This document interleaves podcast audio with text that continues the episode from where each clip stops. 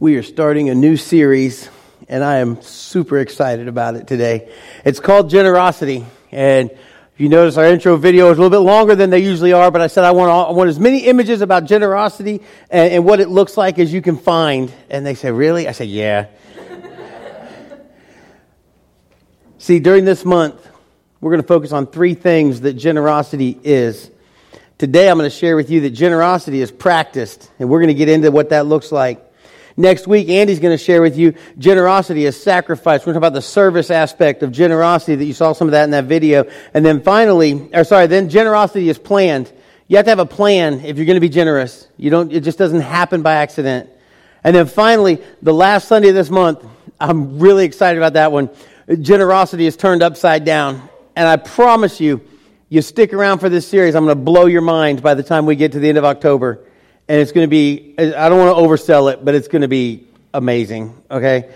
Um, I want to start out with a quick question for you. This is audience participation. You can just holler it out. There's, there's no wrong answers. That's what teachers say and stuff like this. They don't mean it. Um, but, but what do you think about when you hear the word generous or generosity? What, what comes to mind when, when someone says that word? Food? Okay. What else? Kindness? Okay, what else? Generous or generosity? That person's very generous. What do you think of? Go ahead. Charity, kind. Did you say time? Time. Okay. Are you telling me to hurry up? Look, I, I've got an hour and a half. It's in my contract. Oh, no, kid. No, time. Yeah, it's giving generous, being generous with your time. What else? Generosity. Anything else? Service. Somebody said something over here. Say it again. Scrooge. The, the antithesis of generosity. Yeah. But he did. He changed. He changed. It's good. Yeah, yeah, it's true. He was a miser and then he just started throwing money everywhere. So, all right, so, so we have a good, a good idea about generosity. Um, I tell people, and sometimes this is dangerous, but I tell folks what I'm preaching on. And I was talking to Miss Lillian and I said, Hey, I'm preaching on generosity. And she said, I've got a great story for you about generosity, but you have to call my pastor from Virginia. And so I did. And he said that they were at a time where their church needed some extra money. And, and he said, he, he really just asked, he pleaded to the congregation, we're going to take up a special offering. And, and I just want you to be more than generous. And he, he offered, this is what he offered. He, he said, Now, I wouldn't really recommend this, but sometimes desperate times call for desperate measures. And he said, He promised whoever gave the most money at a special offering would be able to pick three hymns of, like their three, three hymns of their choosing. And so they did this special offering. And, and the offering plates were passed, and, and the deacons were counting it out. And one of the deacons jumped up and he showed the pastor, he said, Hey, someone has graciously offered two $100 bills just neatly folded together.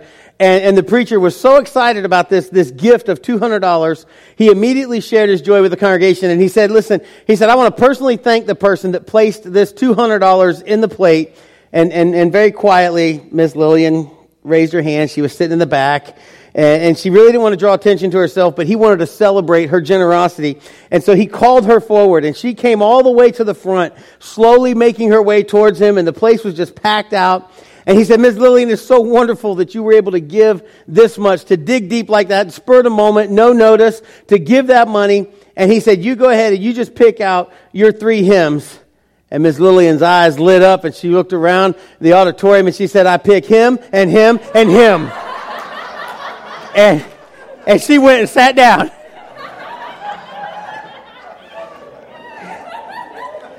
And they took her to lunch. No, that's not true. That didn't happen. Now, y'all should be ashamed for talking about Miss Lillian like that. Now, she may have given generously, but she missed the point along the way, didn't she? You see, if we're going to practice generosity, it, it does. It starts with a heart change. That rebel heart song is just perfect. You see, if we're going to practice generosity, it starts with how we live, and we need to live in love. We need to remember also as we go through this series on generosity that generosity is a practical expression of love. John 3:16 God so loved the world he gave his only son. We we use that verse we sometimes it gets overused but I want you to think on the simplicity of that as we go through this series on generosity. I'm going to share with you today how to practice generosity with three simple steps. And, if you were paying attention, you saw them on the on the on the uh, the intro video. Live simply, give more, expect less.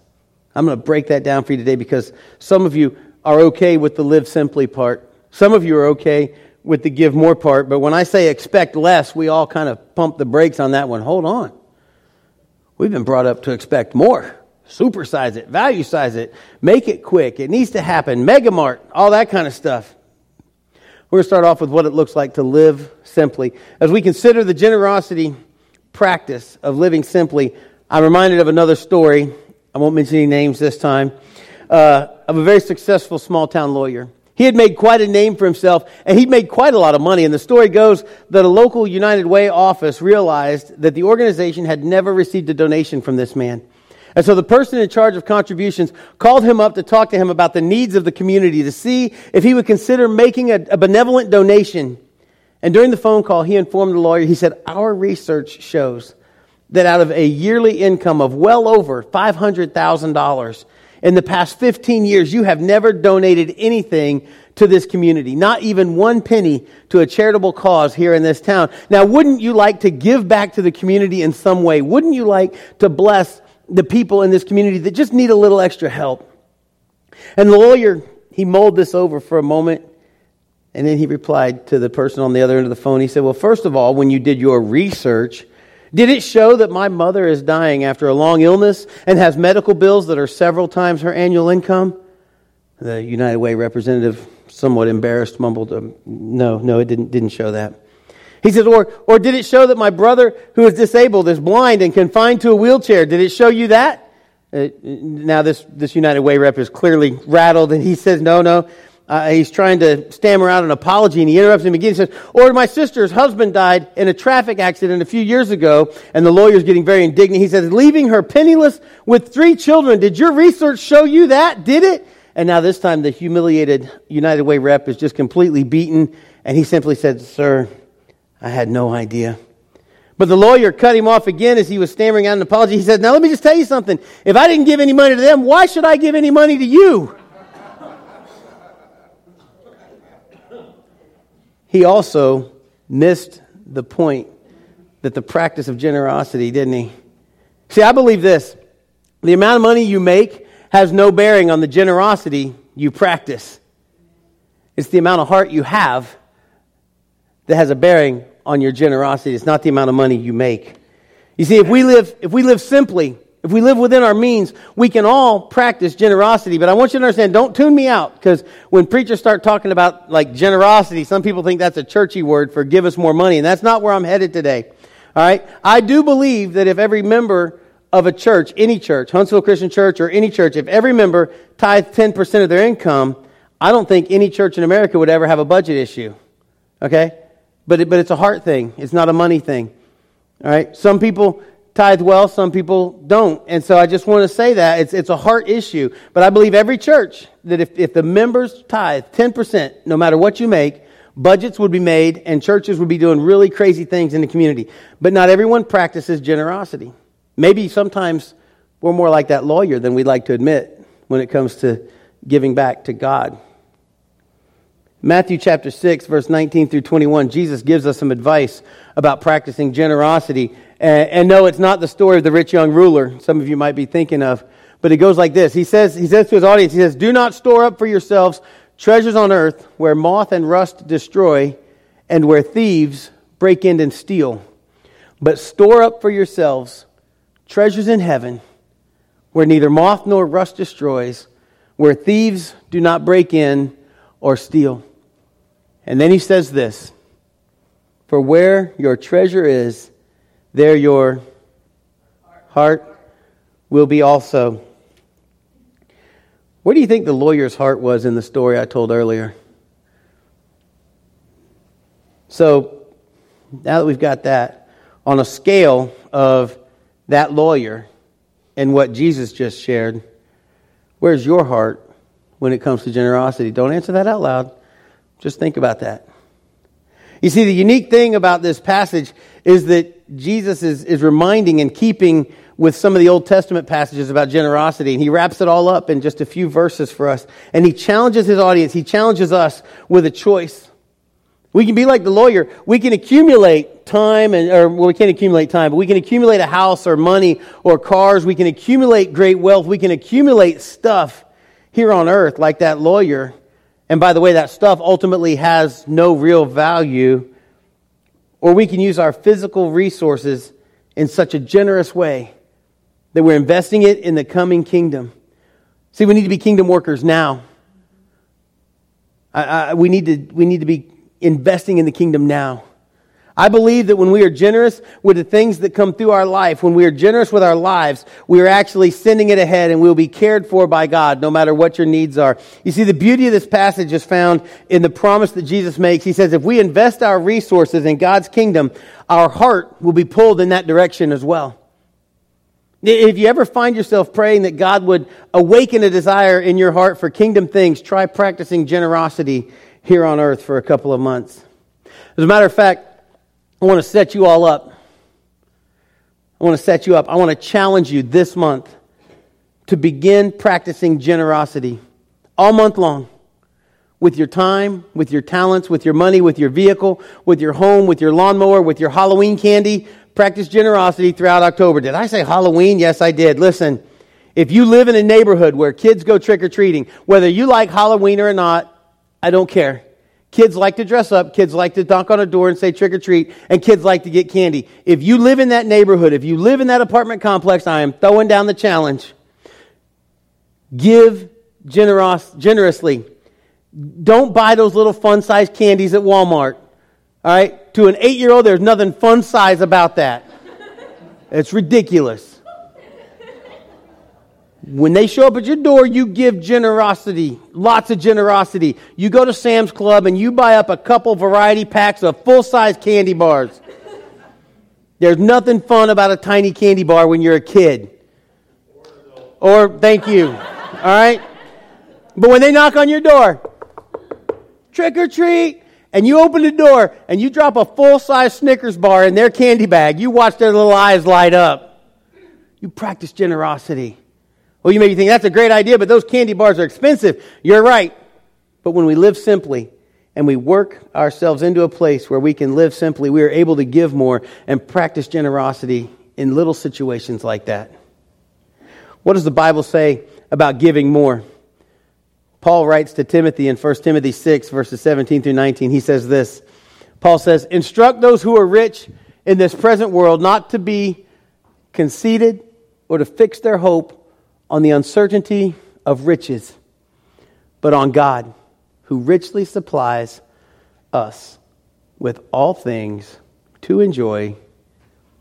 Instruct them to do good, to be rich in good works, to be generous and ready to share, storing up for themselves the treasure of a good foundation for the future, so that they may take hold of that which is life indeed. You see, Paul said to Timothy, You tell them to live simply and to give more. Do good. Be rich in good works. Give more. Be generous. Be ready to share. Full size candy bars, not fun size candy bars. If you're going to store up treasure, let that treasure be the good foundation for the future. And by the way, that good foundation is your life built on Jesus Christ and being a reflection of Him who gave amazingly great gifts to us. Live simply, give more. Give more of yourself, give more of your time, give more of your money. You pick whatever it is because God richly provides everything for our enjoyment. It isn't his desire to withhold or keep pleasure from us. In fact, he wants us to experience true pleasure. He wants us to experience the joy of being rich in his goodness and being rich in his generosity. Paul echoes this sentiment. It's prevalent throughout Scripture. Our benevolence now is an investment in eternity. Live simply, give more. When Paul puts it that way, who could turn it down? I want to talk about investments in eternity real quick. We've got this washing machine up here, and I shared with you all last week that this is, this is about our Loads of Love campaign This is the this represents a commercial washing machine. Ooh, there's money in there too. Good. That helps. This represents a commercial washing machine at a Christian hospital in Mashoko in Zimbabwe in Africa. So far, we have raised $440, not counting, ooh, what's in there? There's some dollar bills. Um, and our missions team has said they would match that dollar for dollar up to, did Mark, did you say two or three thousand dollars? Somewhere in there. Uh, somewhere in there. All right. Well then, I'd say we should, I should say we should all get busy and live generously because it looks like it's just a washing machine. But I've been to that hospital, and Janet's been to that hospital, and Tammy's been to that hospital, and every person that goes into that hospital as a patient gets one on one time with a pastor that works at that hospital and other volunteers that sits down and tells them, I don't know what brought you here. And we've got doctors and we've got medicine, but we've also got a heart and we've got a, a great physician, and his name is Jesus. And they invest in those people because when someone's in the hospital, you have a captive audience. They're not going anywhere. The neat thing, that the outside of that story is when I was able to go, and we went, I went and visited some people in their homes, and one of the men that I visited went into the hospital with HIV/AIDS. He'd given it to his wife. They had they had just had a baby, and and he was going to die. They kept telling him that he had uh, um, uh, tuberculosis and other stuff, but he got to the hospital. They said, "No, you have HIV/AIDS," and they said, "You probably will, in fact, die." And and he he was skinny. He had lost a lot of weight but they started treatment with him. They started investing in him. Suspicion, that's the name of the pastor, which I think is a great name for a preacher. Uh, his name is Suspicion. And he started ministering to this man and telling him about Jesus Christ. And before the guy left the hospital, he got baptized at the hospital because the hospital has a baptistry, which is a pretty awesome thing. I think all hospitals should if they don't. But he got baptized at the hospital. And I'm visiting him in his home and I'm holding his, his baby and he's talking, he's telling this story. And he says, he says, eight months ago, I couldn't walk. And today you're in my house. He said my wife, his wife was going to leave him because he had infidelity and had brought a disease into their home. But because of the counseling and because of suspicion and because of the medicine, he was healthy. He had put weight back on. And, and literally, I wish you could, be, you could have been there because I'm sitting on the only little stool they had, which was kind of scary because they were like, here, sit here. It's our best seat. And I was like, okay, one, I'm holding your baby. Two, you're putting me on your best seat, which is real small, and I'm scared. But I sat there and, and prayed, and it had strength, um, and that was good. But this guy's telling his story. He goes, eight months ago, I couldn't hardly walk, and today I'm physically fit.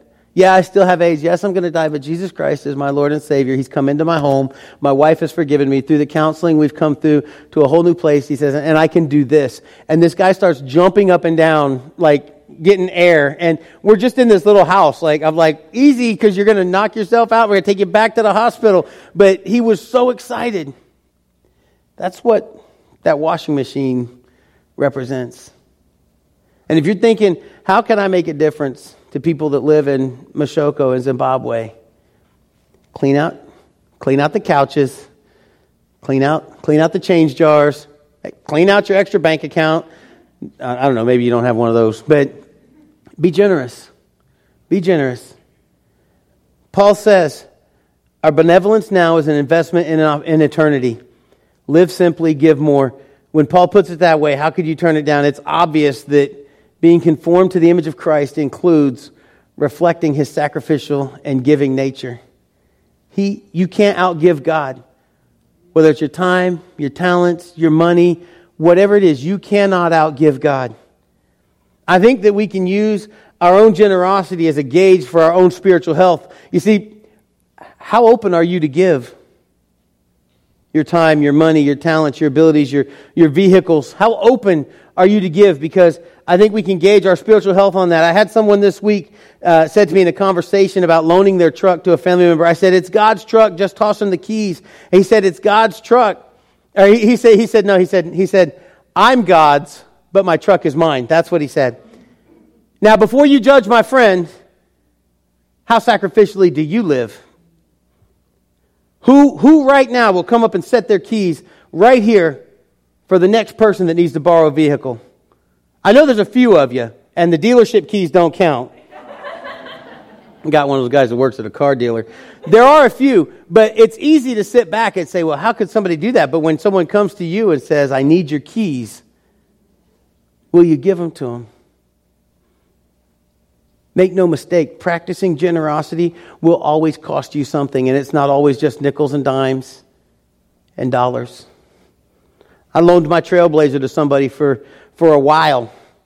Two weeks after I got it back, I was told by the mechanic, You're going to need to put a new engine in this. But that does not deter me from loaning it to the next guy. I tell him, Check the oil. Revelation 20, verse 12, John writes this about the beauty that is in Christ's promise for those who practice generosity, who live simply, who give more, and who expect less while we're here on earth. And he says this I saw the dead and the great and the small standing before the throne, and the books were open, and another book was opened, which is the book of life.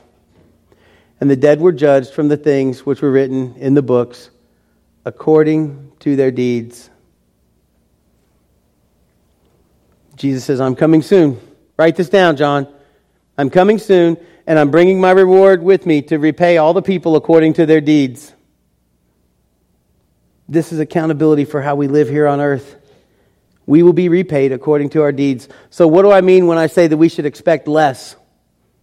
Simply put, and contrary to popular beliefs, we are not entitled to anything.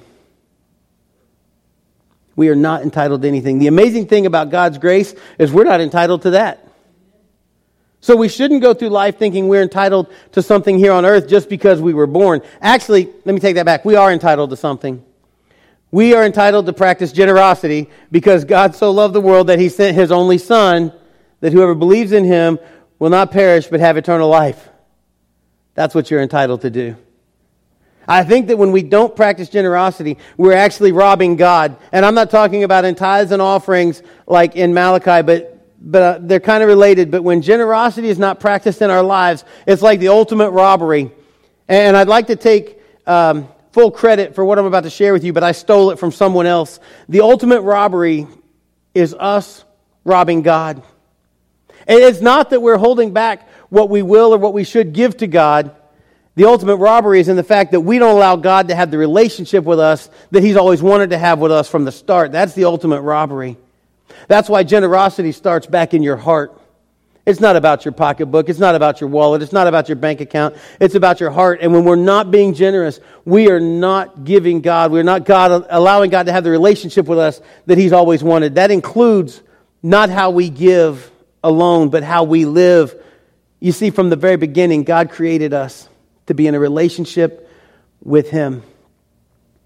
He walked among Adam and Eve in the garden, and then they stole from Him. They took a fruit that didn't belong to them, they ate it, and they sinned, and God gave them everything. But they didn't practice generosity, it wasn't in their heart. You might say they practiced entitlement. We have this whole garden, and then they were tempted.